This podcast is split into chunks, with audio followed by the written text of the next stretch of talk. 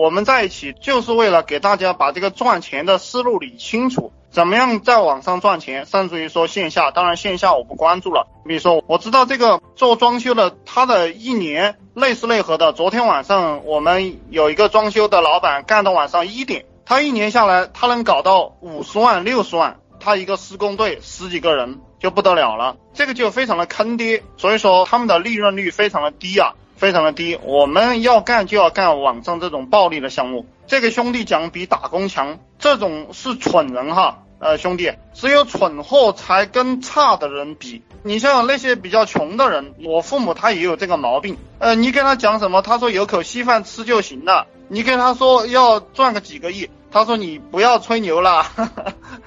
懂不懂？你像我现在，我根本不跟这些收入低的人接触，因为收入低的人他很有意识，特别是这种打工的，他是负面的思想，你一跟他接触，他就讲，哎呀，你比我好多了，我好多了，我根本就不跟你比，我看了这种人我就跑了，你懂不懂？你要跟强者比，你一天能赚1万，你要去看那个一天有没有赚2万的，对不对？你一天赚了2万，你要去看那个一天有没有赚10万的，这个一天赚100万的个体户都有啊，对不对？那些明星。然后我给大家讲一讲，就这些东西有没有意义啊？就你做的项目赚钱其实跟有没有意义没关系，当然我觉得我做的事情有意义啊。你像中国好声音啊那些东西，其实唱了对大家没有任何好处，但是他们把钱赚到了，那你们也可以向这个方向去练，没有什么难度。你如果听了我以前的录音的话，你随便在网上找个项目，你就知道赚钱就是跟捡钱一样，有什么难度吗？